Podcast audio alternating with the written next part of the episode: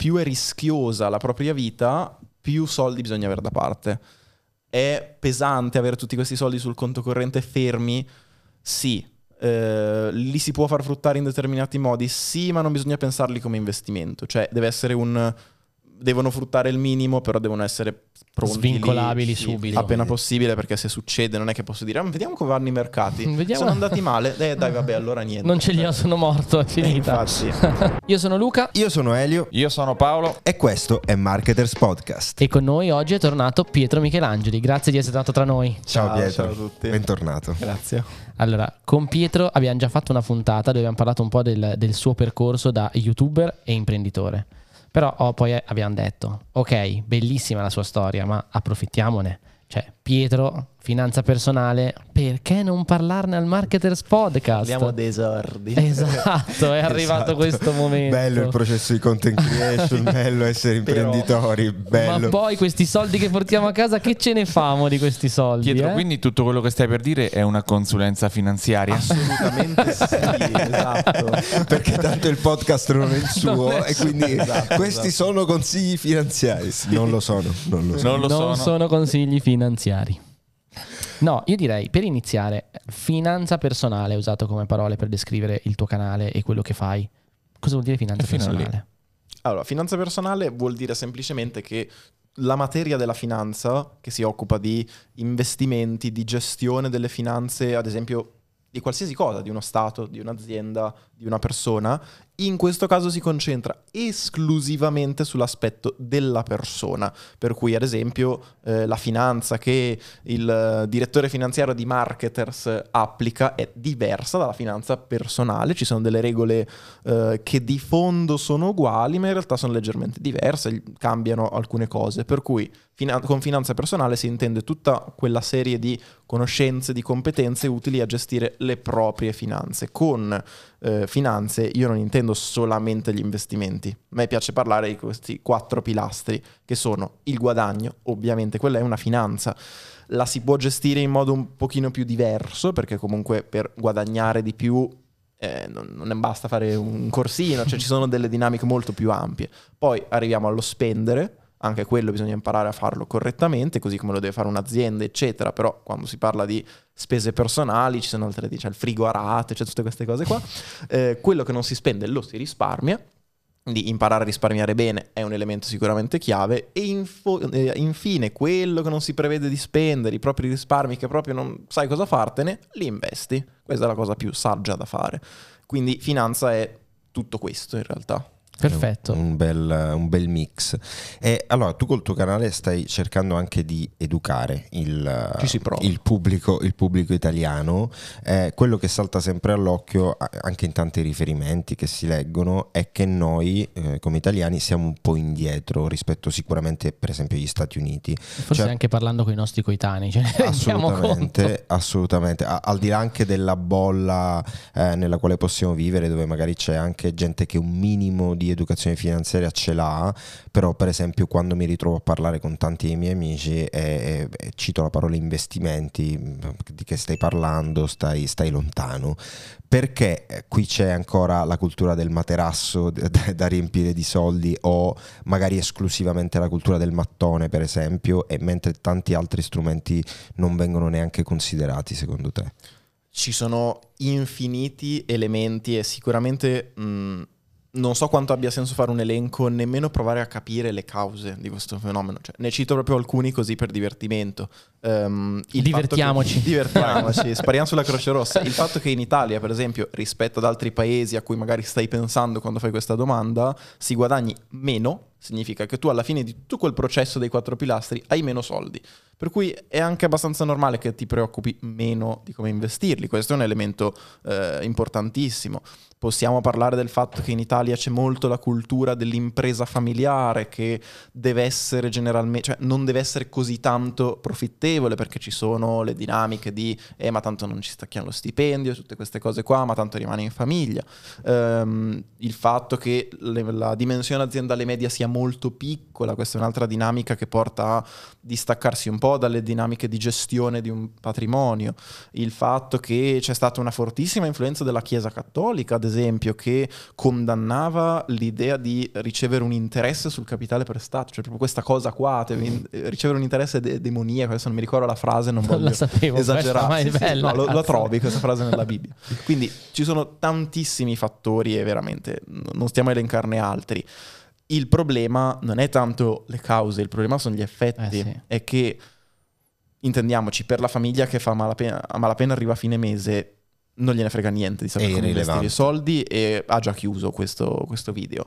Eh, per quanto ci possono comunque essere delle cose più importanti da, impa- importanti da imparare, ma la priorità è un'altra. Però per eh, la maggior parte delle persone che fortunatamente ha qualcosina in più a fine mese, non sapere niente di come Oh, si gestisce quel anche budget. per chi, dato che ci parlavi dei pilastri, penso anche a chi magari riesce a guadagnare anche delle buone cifre eh, in rapporto a quello che spende o dovrebbe spendere, però proprio in mancanza di educazione finanziaria non mette nulla da parte, non tanto perché non ce la Esatto. fa, ma perché non, non ci ragiona su questa cosa. O sì, magari sì. se mette qualcosa da parte, poi però lungi da me dall'investirlo Eh sì. quello che ho messo da parte. No, no, inf- il punto è anche se metto qualcosa da parte, proprio perché se non sai cosa fartene, a cosa serve, a meno che non ci sia un obiettivo eh, a, a breve che è facile visualizzare, per esempio mh, tutti iniziano a risparmiare tantissimo quando devono andare a vivere da soli, quando devono comprare casa e quello è estremamente facile, ma mi immagino un trentenne che ha già fatto un mutuo e comunque qualcosina a fine mese gli avanza.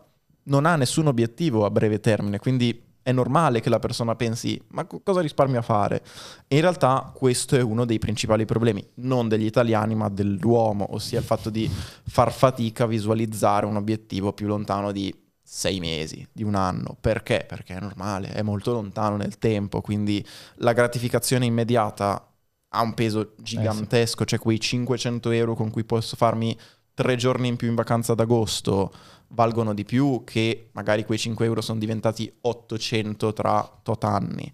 È molto più di valore percepito. E, Però e- e quindi come fai, come fai, visto che il tuo lavoro è educare queste persone, a, a dire ok, però attenzione, è importante risparmiare e poi investire, soprattutto magari a, a un target giovane, 20-30 anni. Allora, d- due risposte. Da un lato, secondo me, mh, ti faccio questa metafora. Immaginati di andare in gelateria e io ti copro tutto il bancone tranne un gusto, che è Mhm. il cioccolato.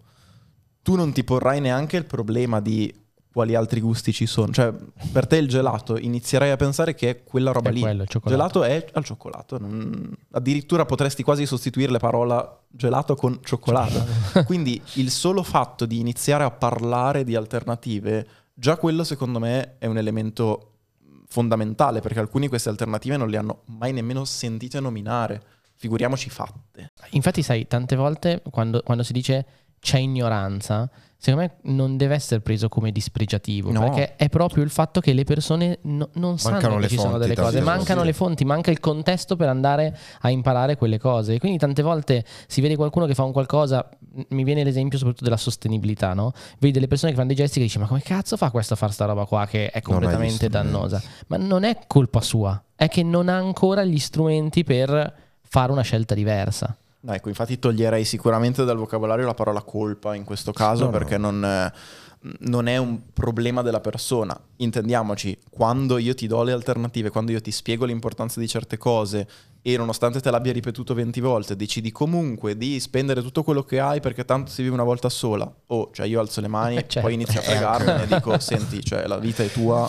e... Giustamente. E se devo essere cinico, perché in questo mestiere bisogna anche essere cinici nel mondo della finanza, meno male che c'è gente anche che fa così, perché altrimenti se tutti risparmiassero tutto non funzionerebbe.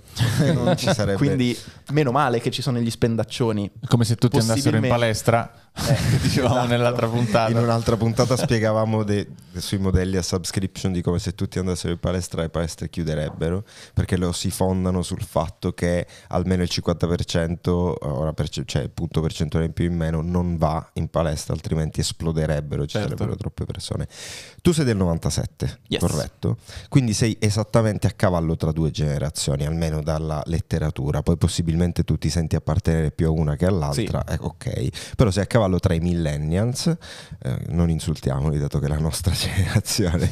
È la Ora ge- c'è andiamo giù per è, è la Gen Z.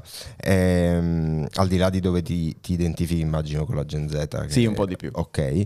Ehm, hai visto, cioè vedi tuttora con quello che fai eh, e, su- e con le persone che frequenti, anche al di là del lavoro che fai, di, di- di quello che divulghi, delle differenze sostanziali nell'atteggiamento, nella mh, capacità di comprendere l'importanza dell'educazione finanziaria?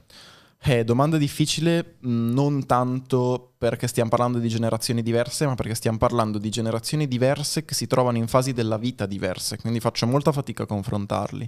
Dovrei avere in modo molto chiaro in mente cosa facevano i millennial Dovresti avere uno storico quando avevano l'età che hanno Certo. oggi gli Z. Un cazzo di niente. la, me- la media, la media, ti posso dire personalmente, sicuramente, penso anche per te valga sì. questa cosa, Lu.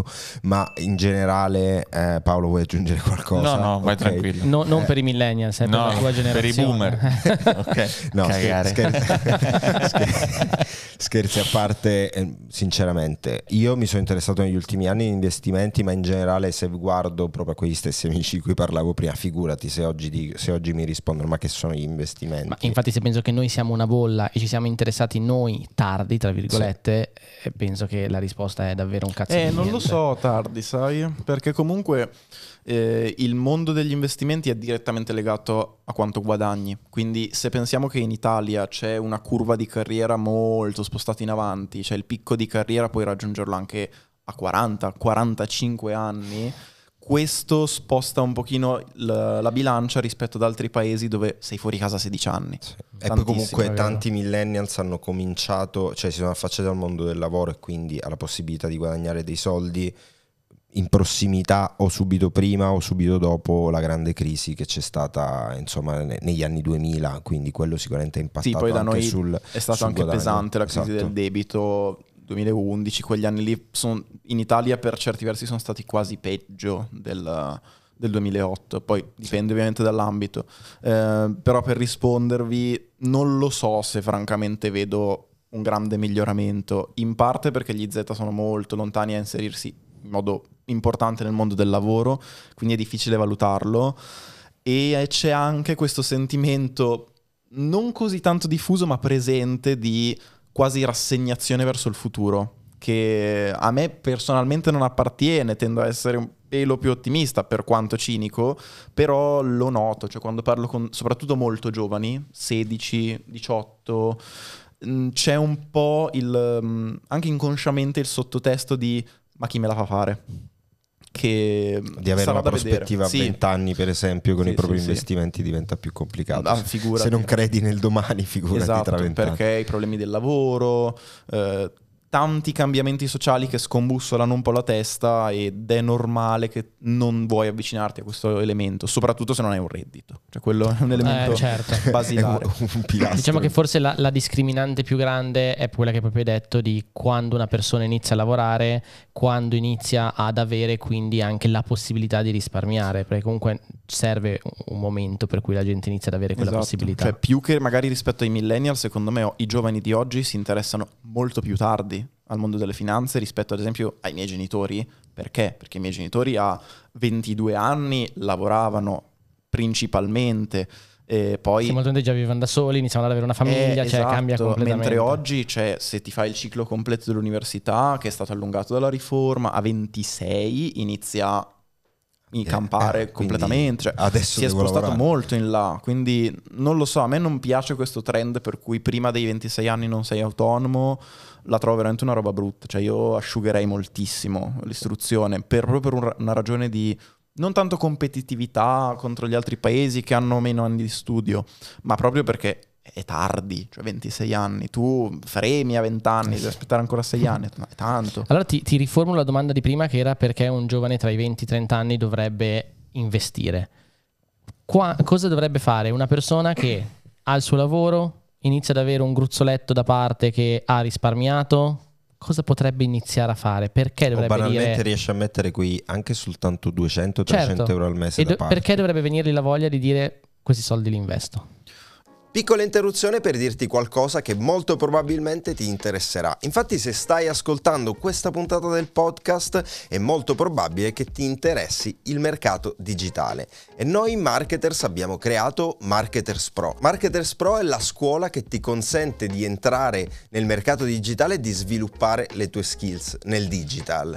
Infatti abbiamo creato Marketers Pro per un motivo ben preciso consentire a tutti di entrare nel mercato digitale e di portare a livello successivo le proprie competenze. Infatti al suo interno troverai il percorso pro che ti darà le basi su tutte le principali discipline dell'online marketing e ti consentirà di lanciare il tuo progetto online. Ma Marketers Pro è molto di più, una community da migliaia di persone, è una box che ti arriva a casa contenente anche il metodo Marketers. In descrizione trovi il link alla pagina di iscrizione all'interno della quali trovi tutte le informazioni. Trovi anche un bottone per contattare l'assistenza clienti se avessi ancora qualche domanda. Io non ti rubo altro tempo e ti lascio al podcast. Buon proseguimento. Il primo step, ritorno sempre lì al Sì. costo di risultato noioso, sono i guadagni. Perché in questo caso? Primo perché sono la fonte del pane, nel senso che se non hai la farina non puoi fare il pane, quindi se non hai guadagni non puoi investire.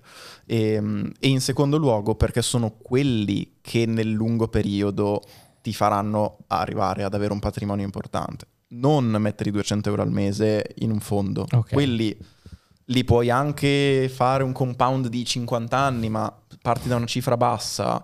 e la matematica ci dice che se la moltiplichi e, basta, cioè comunque in ogni caso. Quindi Ehm, stiamo attenti a tutto ciò che si vede sull'Instagram del No, compound interest dell'investi quello- 100 euro, 100 euro, 100 Attenzione, euro. non voglio dire che non è importante, ma quello è terziario. Ok. Cioè non è che allora non cambierà siccome- la vita. No, no, ma infatti, infatti mi è chiaro è che secondo me la narrazione di oggi, al fine proprio di tanti creator, è cerco di farti vedere come questa cosa qua sia la cosa più importante del mondo rispetto a tante altre cose. Quindi mi piace molto questo tuo pensiero invece Lo dico del... contro appunto il mio interesse perché è un canale dove parlo di queste Eh, certo. cose. Secondo me se mh, ti preoccupi della tua pensione futura e il primo modo, la prima soluzione a cui pensi è eh, vado sul canale di Pietro Michelangeli così mi spiega come investire 200 euro al mese, stai sbagliando di grosso. Io non mi occupo di altri argomenti, ma se sei un, eh, un avvocato, per dire, è molto più interessante capire come scalare la tua carriera che non preoccuparti di come si investono i 200 euro, perché il ritorno marginale di uno rispetto all'altro è 10 volte superiore. Cioè, per, per ottenere, diciamo, con, eh, con gli investimenti quello che riesci a ottenere raddoppiando le tue entrate, se metti da parte 200 euro al mese, mentre magari ne guadagni 2000, poi guadagni, guadagnarne 4000 o 6000. Ma guarda, non esageriamo, facciamo Sì. una roba molto più semplice. Mm, facciamo questo caso, metti da parte 200 euro al mese, Sì, questo è un caso. Diciamo, ti sei occupato di, sai come investire 200 euro al mese. Dall'altro, eh, hai lavorato alla tua carriera per cui guadagni 200 euro al mese in più. sì. Cioè, c'è un abisso tra queste due Certo. situazioni. In un caso hai un reddito che ti entra direttamente di 200 euro in più ogni mese, dall'altro sai come investirlo. Cioè, io sceglierei tutta la vita i 200 euro in più in busta paga, ma tutta la vita. Figuriamoci se iniziano a essere un po' di più. E non dico che dobbiamo fare tutti i manager, cioè non è quello il punto. Il punto è fare il possibile all'interno del proprio ramo di carriera, del proprio- della propria professione, per salire un pochino. Ci sono delle professioni dove è difficile scalare, è vero. Questo mh, è la critica che spesso mi fanno al ragionamento e non si può dire niente. Io infatti dico fare il possibile. Detto ciò, ci sono delle soluzioni. Se per esempio una carriera non ha nessun tipo di sbocco, magari eviterei di occuparmi 60 ore della mia settimana, magari puoi dedicarci un poco tempo sapendo che lì tutto sommato non c'è uno sbocco e lavoro a il mio tempo libero, cerco di farlo fruttare in qualche modo. In ogni caso, il primo step è aumentare il proprio reddito, se no tutto quello di cui parliamo dopo diventa completamente ininfluente. Ok. Vai, Tra i 20 secondo... e i 30 anni probabilmente è quel momento dove vai a impostare la tua carriera e Esatto, capirai. lì se hai 2000 euro molto meglio farsi un master che non metterli nell'S&P 500 tutta la vita, cioè il ritorno potenziale è, è molto superiore. Vai, secondo step.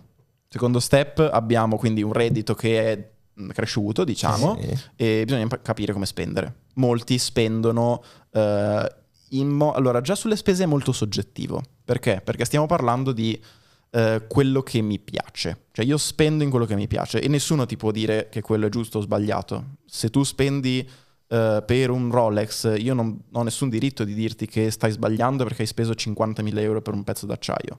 Bisogna però riparametrarlo a quanto stai guadagnando e soprattutto un errore che spesso si fa è nell'ipotesi che sta- la carriera sta andando bene, come stanno andando le spese? Stai spendendo ogni volta di più? Per avere quei 100 euro in più in busta paga, ti stai trasferendo in un posto che ti costa 200 euro in più al mese? È da, è da pazzi, non c'è Non nessun stai guadagnando di più. Quindi l'importante è evitare quella che si chiama, diciamo, inflazione dello stile di vita, per cui evitare che le spese aumentino considerevolmente, anzi, in questo caso è ancora peggio di prima, di quando si aveva iniziato, perché qui hai un lavoro che magari ti porta anche più stress, che non viene ricompensato perché stai spendendo molto di più.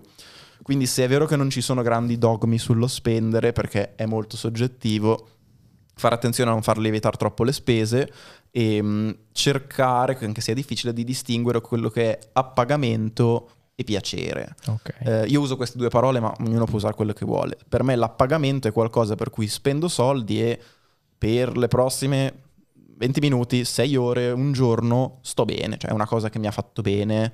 Vado al sushi, per dire, per il, un sushi buono, magari gli spendo 50 euro, che non è pochissimo, una pizza Eh ne costa 10, esagerare.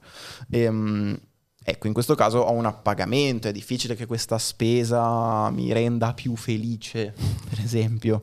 Eh, oppure mi metto il condizionatore in casa, ne spendo 500, 1000, però mi cambia tutto, mi cambia la qualità del sonno, perché adesso cioè, l'ho dovuto mettere perché l'ultima volta mi sono addormentato alle 4. Quindi è vero che è una spesa molto superiore e ha voglia quanti sushi mi faccio, però una mi sta avendo un impatto sulla mia vita decisamente Di superiore rispetto all'altro, anche di lungo periodo, contando che poi a un certo punto periodo sostituito, facciamo. però cioè, eh, una è una spesa che è sicuramente più rilevante sul- sulla mia qualità della vita, l'altra è una cosa che il giorno dopo te la sei dimenticata. E qui faccio proprio l'esempio tipo de- del maschio medio, l'auto.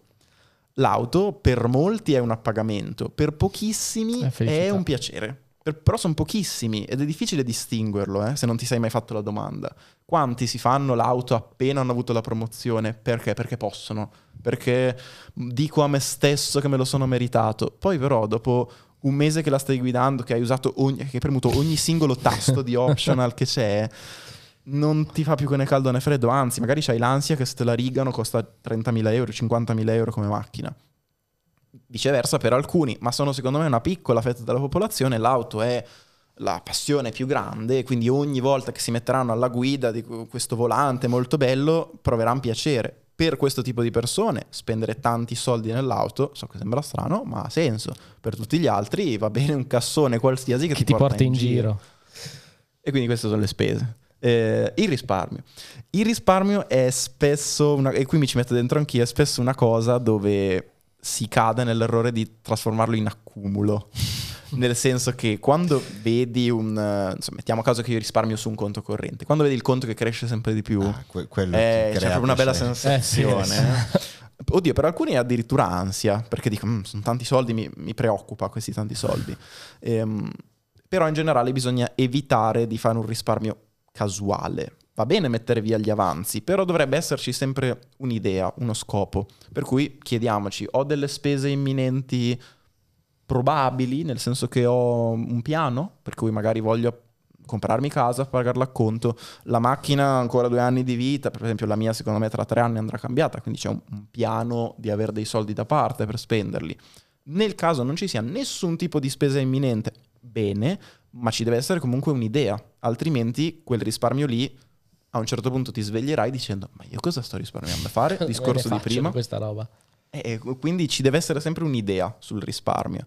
E per tutta la parte che non si intende, ah, eh, aggiungo sul risparmio, ci deve essere un gruzzoletto di emergenza. Eh, esatto, per, per qualsiasi cosa, no? Come possiamo calcolarlo? Salute o altro. E come possiamo calcolarlo? Allora, ci sono diversi modi, nel senso che in Italia abbiamo un welfare decente, per cui mm, abbiamo ad esempio una disoccupazione, però se sei un libero professionista, e immagino che tanti che vi seguono sono liberi professionisti, se c'è una malattia, se ti rompi un gomito e sei un fotografo, difficile che riesci a fare i servizi. Se mh, beh, perdi un cliente importante, non c'è nessuno che ti dà eh, questo sussidio. Mhm. Quindi avere una buona quota parte, una buona quota di soldi da parte può essere utile. Deve simulare una disoccupazione. Potresti quindi... calcolarlo in tot mesi di quello che è normalmente sì, il la risposta guadagno? è dipende per quanti mesi pensi di realisticamente rimanere senza soldi. Per Ok. cui se eh, perdo un cliente importante ma so che sbattendomi per sei mesi ne trovo un altro, allora più di sei mesi non- potrebbe non essere necessario. Se invece mi so che un- faccio un lavoro molto delicato per cui ogni problema può portare a due anni di mancato reddito, eh, non so, mi viene in mente chi ha chi, chi fa l'architetto a volte può prendere delle commesse molto grosse, se ne manchi una, ci hai magari lavorato un anno, poi non ti pagano perché boh, qualcuno salta per aria, è un problema, cioè ti ritrovi scoperto, quindi avere tanti più soldi quanto la propria professione è rischiosa. Poi ehm, hai dei familiari a carico che dipendono dal tuo reddito, la cosa aumenta ancora. Ehm, che ne so, hai un'auto per cui se ti si rompe non puoi fisicamente andare a lavoro perché non ci sono mezzi pubblici dalle tue parti, è un problema. Eh se sì. ci sono, mi arrangio per quel periodo, ma se non ci sono, cosa faccio? Quindi più Devi è avere il rischiosa- valore di una nuova auto comunque Eh. disponibile immediatamente. più è rischiosa la propria vita, più soldi bisogna avere da parte. È pesante avere tutti questi soldi sul conto corrente fermi? Sì. Eh, li si può far fruttare in determinati modi? Sì, ma non bisogna pensarli come investimento. Cioè, deve essere un... Devono fruttare il minimo, però devono essere pronti lì, Svincolabili sì, subito. Appena possibile, perché se succede non è che posso dire, "Ah, vediamo come vanno i mercati. Sono andati male? Eh, dai, vabbè, allora niente. Non ce li ho, sono morto, è Eh, finita. infatti. Però una volta che abbiamo messo da parte il necessario, finalmente arriviamo agli investimenti. Gli investimenti, ehm, ammettendo che abbiamo già fatto investimenti in formazione, che è il primo step, quindi investimenti puri, cioè ho un tot capitale, devo farlo fruttare. Giusto perché come dici tu, inizialmente l'investimento non è per forza l'investimento di un capitale per farlo fruttare, ma è un investimento su noi stessi per migliorare noi stessi e quindi ancora di nuovo la nostra posizione per aumentare il nostro guadagno, per esempio. Certo, faccio un MBA, magari questo mi porta, non subito, ma l'anno prossimo a avere 200 euro in più ogni mese. Me lo ripago in due anni neanche. Cioè è stato un super investimento in linea teorica, poi non è che va sempre bene ovviamente. Anche lì c'è una dose di rischio. Il primo step di investire è capire che esiste un rischio. Se non c'è rischio, non può esistere un investimento. Non è un investimento. No, ma per un Il semplice fatto 10% garantito. il rendimento è il prezzo del rischio. Se non esiste rischio, indovina quale sarà il rendimento? Zero. Zero, perché nessuno è disposto a pagarti per non rischiare. Dovete immaginarvi questa figura mitologica che è una persona che ha voglia lì di, ehm, di pagarti ogni volta che tu più rischi più ti paga. Eh, ovviamente è ideale. Se tu non c'hai voglia di rischiare Però è una niente, bella immagine, cioè è molto chiara come se immagine. tu non hai voglia di rischiare niente, lui ti guarda e ti fa, beh, che vuoi? Quindi questo è il discorso. Prima di investire bisogna capire che se stiamo guadagnando è perché abbiamo rischiato. Eh, ma io guarda che ho investito in questa cosa e non ho mai perso niente, per ora. Perché può capitare e magari capiterà. Quindi se stiamo avendo un rendimento da qualcosa, c'è un rischio. Se apparentemente non c'è un rischio, c'è lo stesso. Quindi evidentemente non l'abbiamo capito. Ehm, quale dovrebbe essere lo scopo di investire? Gestire bene il rischio per massimizzare il rendimento. Quanto devo rischiare? Quello dipende. Dipende un pochino anche dal punto 3, quindi quanto è rischiosa la propria vita, quanto posso permettermi di rischiare questo capitale. È un capitale che se lo perdo posso rifarlo in breve tempo perché magari guadagno tantissimo, se lo perdo non avrò mai più una possibilità di riottenere questo capitale. Sono tutta una serie di dinamiche anche molto lunghe che non Certo. si possono esaurire in un podcast, però in generale più posso permettermi di rischiare, più posso puntare a dei rendimenti alti. La logica dovrebbe essere questa. Chiaro. Diciamo anche che magari una persona quando inizia a, a investire lo fa anche magari per un futuro più lungo, quindi la, la propensione al rischio è anche preferisco magari portare a casa un po' meno, ma tutelarmi per eh, un futuro. Um, Dici sì, che dipende proprio dalle realtà- persone. No, in realtà paradossalmente quando investi per il lungo periodo a livello storico statistico è dimostrato che mh, più lungo è stato l'orizzonte temporale, più scendeva il rischio. Questo perché? Perché investendo ad esempio nei mercati finanziari che sono molto dipendenti dall'andamento dell'economia, se investi nel breve periodo e c'è una congiuntura economica per cui le cose vanno male, nel breve eh, tu hai investito proprio nel periodo in cui è andato male e non hai dato modo all'investimento di, e all'economia di recuperare. Se invece investi a 30 anni, in 30 anni tutti quelle, quei problemi diventano passeggeri. Poi ci possono comunque essere a 30 anni dei casi dove i tuoi soldi non li rivedi più. Per esempio, chi aveva investito negli anni 90 nel Giappone credendo fosse il futuro, oggi in molti casi non ha più i soldi di prima. Mm. Siamo passati 30 anni. Quindi esistono comunque delle casistiche dove anche investendo nel lunghissimo periodo perdi. Statisticamente però è più improbabile perché di solito il rischio principale è legato al fatto che l'economia va male.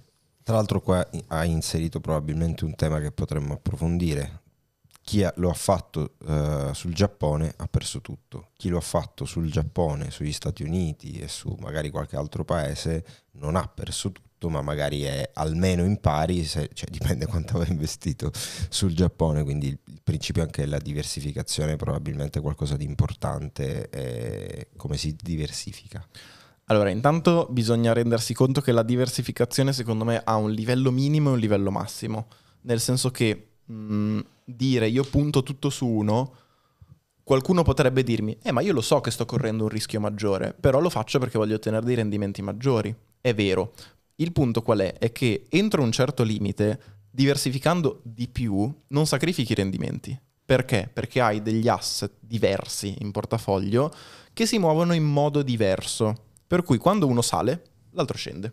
Quando uno scende, l'altro sale e viceversa. Questo fa sì che quando uno dei due va male, l'altro te lo tiene a galla e quindi non vai a sacrificare dei rendimenti aggiungendo roba al portafoglio. Questo però ha un limite, nel senso che quando aggiungi troppa roba diventa inutile. Cioè tutto il lavoro che hai fatto di selezionare A, B, C, D, F, G a un certo punto diventa inutile e lì si chiama dispersione, non è più diversificazione. Per cui dipende ovviamente, cioè è difficile dare delle, è difficile cifre, dare delle, però, delle chiaro, regole, chiaro. Delle, delle leggi. Però sotto un certo livello di diversificazione mh, non c'è praticamente nessun tipo di utilità, cioè fare all-in, cosiddetto sui mercati finanziari, non paga perché deve veramente andarti molto molto bene, cioè ma molto molto molto bene. A questo punto meglio andare alla roulette e prendere un numerino a caso, cioè siamo a quel livello lì. Um, diversificare anche poco può farti ottenere dei risultati superiori rispetto a non diversificare, quindi è molto buono. Diversificare troppo ehm, a questo punto non vale più la pena, tanto vale buttarsi su, qualco- su un prodotto che è già di per sé diversificato. Molto chiaro. E parliamo, se rimaniamo sempre in, eh, in argomento investimenti, strumenti di investimento. Poi, Quali appunto, sono i principali? È molto legato alla, divers- alla eh sì, esatto. Quali sono i principali strumenti di investimento? Allora, diciamo che ci sono tendenzialmente due categorie. Da un lato abbiamo gli strumenti finanziari eh, quotati, per cui quelli che possiamo acquistare sui mercati, che sono molto comodi, perché? Perché possiamo aprire il nostro sito del broker, la banca e compra e li compriamo, cioè così veramente. Dall'altro ci sono tutti gli strumenti non quotati, per cui acquistarli e venderli richiede è un po' più macchinoso, un po' più costoso. L'esempio classico di investimento non quotato è l'immobile.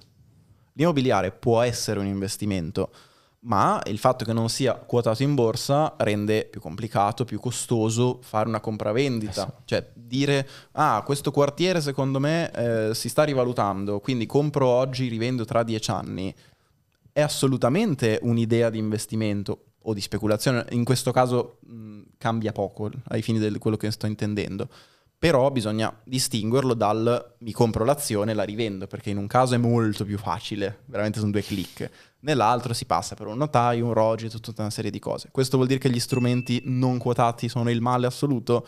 No, però sono complicati e quindi uno si assume anche dei costi superiori di questa complicatezza. Serve anche una conoscenza magari di questi, Quello in di ogni questi caso strumenti. Però, eh. Quello in ogni caso, cioè non voglio far passare il messaggio Giusto. che il Che serve anche nel finanziario, serve, giustamente. l'azione è facilissima, anzi, forse per certi versi pure il contrario. Ehm, però in generale sui eh, mercati che appunto sono quotati, abbiamo le azioni, quindi piccole parti di azienda, abbiamo le obbligazioni che di fatto sono un prestito cedibile, cioè di fatto è un prestito come se fosse un foglio con scritto devo soldi A e lo, lo si vende. Um, abbiamo poi tutta una serie di cose diverse come i derivati, che sono dei prodotti molto più complessi e secondo me per la maggior parte dei investitori piccoli non ha nessun tipo di senso. Uh, ci sono le valute, per cui se io sono convinto che il dollaro possa andare a crescere, anche se lì già sto speculando parecchio, cercherò di avere in portafoglio dei dollari. Uh, ci sono dei fondi i fondi sono semplicemente dei, dei, raccoglitori di azioni, di obbligazioni, o addirittura esistono anche dei fondi di fondi. Non è una cosa strana da trovare sui mercati. Una matriosca. È vero, è vero. E, e in certi casi possono anche essere interessanti, però raramente. Il senso qual è? È che c'è un campionario di tantissima roba. Secondo me una persona per iniziare a investire sui mercati, come il discorso del gelato di prima, deve sapere cosa c'è in modo tale da scegliere quello che è più adatto a sé. Esistono poi dei prodotti più complicati di altri, come i derivati, che sono sicuramente più complessi di tutti gli altri, anche perché, come dice il nome, derivano il proprio valore da qualcos'altro. Quindi, già se non conosci il qualcos'altro, figurati il derivato. Ehm, e poi ci sono prodotti, ad esempio, che io amo moltissimo perché mi, mi diverte proprio analizzarle, che sono le azioni, che hanno vari livelli di complessità. In base a cosa? In base a quanto è complicata l'azienda un'azienda come Coca-Cola, si fa spesso l'esempio di Coca-Cola che ha un modello di business elementare, prendo acqua sporca, l'addizione di zucchero, di colorante te la rivendo al quintuplo in lattina, è un modello di business basilare, c'è dietro un marketing molto ampio ovviamente, però non è una roba strana. Viceversa, modelli di business un po' più eh, articolati, che hanno delle dinamiche di mercato molto dipendenti dall'economia, come ad esempio Meta, cioè Instagram, Facebook sembrano semplici in superficie, in realtà sotto c'è un microcosmo di un sacco di roba, c'è moltissima tecnologia coinvolta. Poi andiamo su settori ancora più di nicchia, come ad esempio quello di chi fa plastiche. Cioè lì se non conosci determinate cose specifiche è molto difficile investire in aziende del genere. Quindi anche lì puoi raggiungere dei livelli di complessità molto ampi e attenzione, non è detto che più sia complesso più rendimenti ti offre. Lì dipende molto dall'investitore. Molto chiaro e dato che eh, abbiamo detto che esistono strumenti molto più complessi di altri, ma prima abbiamo detto anche che eh, la cultura riguardo in Italia non è così sviluppata. Um, qual è il consiglio che dai a chi uh, si approccia oggi al mondo degli investimenti? Quindi è arrivato ad avere quella, quella somma che vuole investire, magari mensilmente, magari in, una, in, un colpo solo perché per qualche motivo ha dei soldi da investire. Eh, cosa fare? O Consigli finanziari. Vai. No, esatto, vai, sì. no, no. il banner gigante. ehm, cosa faccio? Ok, oh. allora il discorso di base, tanto per cominciare, è di che capitali stiamo parlando, perché ci sono differenze gigantesche. Se dall'oggi al domani mi ritrovo a dover gestire capitali che non ho mai preso in mano perché non mi sono mai occupato di queste cose, un conto è ho 30.000 euro da investire, un altro ne ho 300. Ci sono delle logiche diverse. Apparentemente è strano perché uno dice ma scusa sono semplicemente più soldi, quello che facevi con uno lo fai con l'altro. In realtà gestire portafogli grandi è diverso, non dico necessariamente che è più complicato, però bisognerebbe intanto capire qual è l'inquadramento di questa persona. Poi, quanto tempo ha intenzione di dedicare a questo mondo? Tanto? Allora è un conto. Se invece non ne vuoi sapere, vai da un consulente, gli spieghi la tua situazione e lui, se è bravo ovviamente, perché come in qualsiasi professione ci sono anche i cani purtroppo, eh, ti dirà cosa fare e in questo caso quindi tu puoi un po' dire me ne lavo le mani. Se ti rivolgi a un consulente puoi davvero dire me ne lavo le mani? Per quanto mi riguarda, nel settore finanziario, meglio di no, nel senso che due robette è sempre meglio saperle. Perché dico nel settore finanziario e non in altre cose? Faccio l'esempio, un idraulico. Io non so niente di idraulica. Se chiamo un idraulico e mi rifà il bagno, se eh, studio, me lo rifà male. Mi studio come si rifanno i bagni. Esatto, se è un ciarlatano e il bagno me lo rifà male, ho buttato 1000 euro, 2000 euro, me ne farò una ragione. Se do 500.000 euro in gestione a un consulente, io non so niente di quello che fa, non mi, non, so, non mi riesco a rendere conto se è un ciarlatano o no. Non un ciarlatano, ciarlatani no, se non è bravo oppure no. Um, il danno è molto più grande. Per quello dico... Sai quanti bagni ci vengono? Eh, tanti bagni, tutto in marmo, dorato. Per cui, secondo me va benissimo andare da un consulente se non hai intenzione di sbatterti per questa cosa.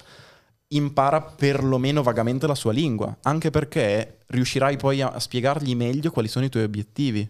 Cioè non, non c'è niente di male a studiarsi due robette per capirsi meglio. Anzi, secondo me il consulente è solo contento di questa cosa. Ehm, discorso diverso per una persona che dice no, io voglio, mi piace questo mondo, voglio dedicare una buona parte del mio tempo a questa roba. Allora lì c'è da fare un ragionamento per cui vale la pena mettersi a fare il cosiddetto fai da te. In questo caso, se di nuovo per la maggior parte degli investitori io dico eh, per la mh, buona parte del portafoglio dovresti avere degli asset che non ti richiedano troppo tempo. Mhm. Perché? Perché comunque uno fa altro nella vita. Non è il tuo lavoro. Esatto, sì, uno può dedicarci anche tanto tempo, ma non è che poi se io di lavoro seguo i mercati, ma quanti po- possono permettersi la mia condizione? Pochissimi. Ehm, quindi, ad esempio, lanciarsi su prodotti molto già diversificati come degli ETF, che sono eh, raccoglitori di tantissime azioni, di tantissime obbligazioni, permettono di diversif- diversificare quasi a costo zero in modo molto molto facile. Poi, se con una piccola parte del portafoglio vuoi lanciarti in delle cose un pochino più speculative, va bene, l'importante è che sia tutto commisurato a- al portafoglio complessivo. E secondo te perché nell'ultimo periodo, siccome appunto in Italia diciamo che educazione finanziaria abbiamo detto poca, no? Poi però sono arrivate le cripto, che sono arrivate tanto tempo Aiuto. fa. Però negli ultimi... via, se no faccio un casino. Però negli ultimi tempi fa, oh, chiunque poteva parlarti di cripto, davvero chiunque, anche gente che non ha mai investito un euro o non ha mai parlato di investimento, però nelle cripto ha investito. FOMO? Sì. Se devo Totalmente. risponderti mm, in modo secco ti dico sì perché ehm, parlando anche con persone che sono veramente convinte del mondo cripto, io gli chiedo sempre, secondo te se non avessimo assistito a queste crescite gigantesche in passato, ma a delle crescite esistenti, però normali, ehm, la maggior parte delle persone oggi ci avrebbe investito, saprebbe cosa sono le cripto, ma tutti mi dicono no. Mm, cosa significa? Che non bisogna farsi attirare da una crescita passata completamente eh, Folle. caso limite, perché cioè, se parliamo veramente di se avevi un euro è diventato un milione, cioè, questa è la proporzione. Quindi E guardare al tornato a un- passato, a un euro, molto probabilmente. guardare al passato in questa fattispecie è molto pericoloso perché mm, non mi piace mai usare la parola impossibile, però è altamente improbabile che quello che abbiamo visto si ripeterà. Detto ciò, le cripto, male, bene, in realtà secondo me, cioè, come ogni asset, non, non è che hanno vita propria, che sono il male o il bene, bisogna semplicemente capirle, bisogna capire perché sono speculative, mh, dov'è invece l'elemento non speculativo. Tanti dicono la tecnologia, quindi la blockchain che ci sta dietro. Io sono un po' critico verso l'equazione Bitcoin o in generale cripto uguale eh, blockchain perché In realtà sono due cose profondamente diverse. eh, sì, eh, ci sono delle differenze di fondo. Detto ciò, è un asset molto, molto nuovo, per cui lanciarsi a fare delle assunzioni da qui a vent'anni, cioè non sappiamo se saranno quello che usiamo per comprare il pane o se saranno completamente sparite. No, siamo veramente a questo livello, mentre oggi, considerato come funzionano le azioni, cosa sono, sappiamo che non sappiamo quanto più in alto o più in basso saranno, ma sappiamo che tra vent'anni le azioni ci saranno. Perché? Perché la Certo. società l'abbiamo costruita in questo modo, le aziende esistono, quindi è, è molto difficile per me esprimermi su qualcosa che è così tanto nuovo, che ha forse neanche 15 anni, forse più o meno Sì, 15 più o anni. meno saremo in quella durata. È, è veramente qualcosa di molto nuovo. Io dico solo una cosa: fate finta che la parte sinistra del grafico non ci sia. Cioè, valutatelo per quello che, che è oggi. Se davvero vi interessa, se davvero ci credete, ok, scelta vostra, ma non vi fate influenzare dalla parte sinistra. Allora, domanda d'obbligo, anche se c'entra e non c'entra. Ehm, che ne pensi della, blo- della tecnologia blockchain, se hai un'idea al riguardo? Quindi sleghiamoci un attimo dal Sì. mondo delle cripto. Pensi che sia una tecnologia destinata ad avere un futuro? O non è... So che non sei un indovino, però... no, e non cosa ne sono neanche. pensi? Cioè, ci sono anche persone che ne sanno molto più di me, quindi ammetto questa cosa. Detto ciò, Secondo me la tecnologia blockchain ha del potenziale, soprattutto in un periodo dove ehm, tutto sta diventando molto più falsificabile. Eh, l'altro giorno proprio tu mi hai inviato una cosa che faceva molto ridere, ossia utilizzando un software di intelligenza artificiale mi hai mandato una- un mio video Sì. di me che dicevo cose che non ho mai detto ed era eh, a un occhio non completamente distratto, si Eh, vedeva che era finto. Io ho fatto un errore probabilmente, ti ho mandato un video. Sì. Perché Eh, solo l'audio, secondo me, Se ti avessi mandato Sì, l'audio se- su esatto. WhatsApp un po' rovinato, Certo. avresti detto, ma, avresti detto, ma che cos'è questa Io l'ho fatto qua?" sentire a dei miei amici Cioè, e mi hanno detto ma cosa dici? pensa se tu, esatto, pensa se tu mandi un audio ai tuoi collaboratori e lui dice scusate c'è vento, la voce un po' distorta eh? e dici una roba, Sì, sì, sì. sei tu. Esatto, per cui in- verso quella direzione lì che è inevitabile, cioè non è che domani ci svegliamo e non esiste più sta tecnologia qua, eh, e i deepfake e tutta una serie di cose. Se quella è la direzione che sembra che abbiamo intrapreso, ci deve essere un modo univoco per dimostrare questo è vero o no, che sia un bollino, che sia la blockchain, non è importante, però credo che in futuro sarà molto più necessario di oggi distinguere il vero dal falso.